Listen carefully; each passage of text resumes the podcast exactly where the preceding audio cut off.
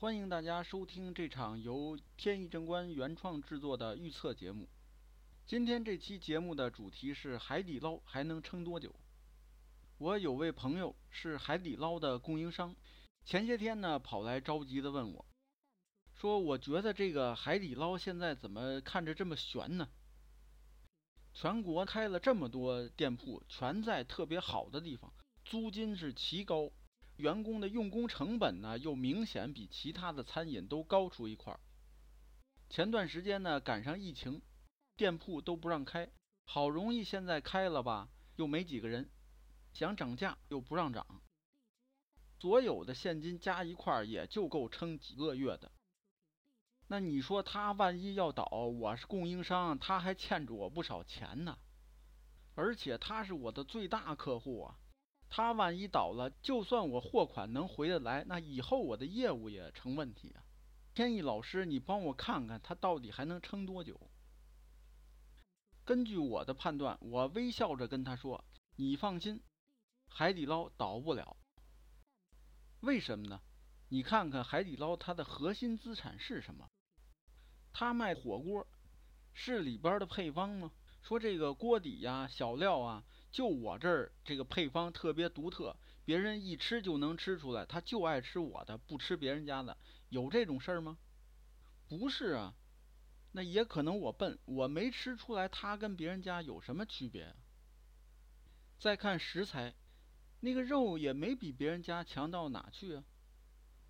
那么他为什么能成为老大？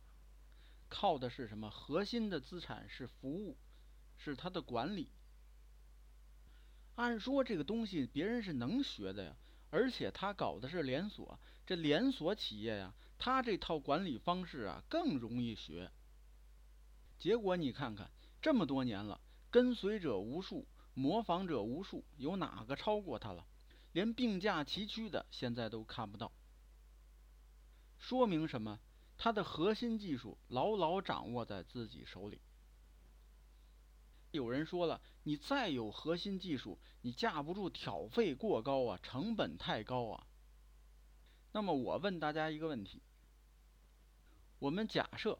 可口可乐这个公司，它在一夜之间，全球所有的工厂全部发生火灾，烧了个精光，全部员工在一夜之间辞职，都不干了。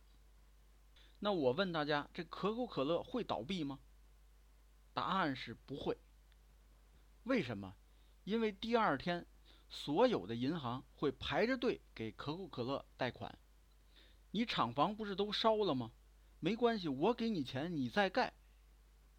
员工不是都辞职了吗？我给你钱，你再招。为什么银行敢这么干呢？原因只有一个，它的配方还在，那是美国最高的机密之一。所以说，对于海底捞来讲，只要它的核心资产还在，大家对这个品牌还认，那么它就不会倒。好，今天的行业预测呢就讲到这里。这个节目呢是由天意正观原创出品，我是天意老师。天意正观预测行业，预测未来。好，谢谢大家，朋友们再见。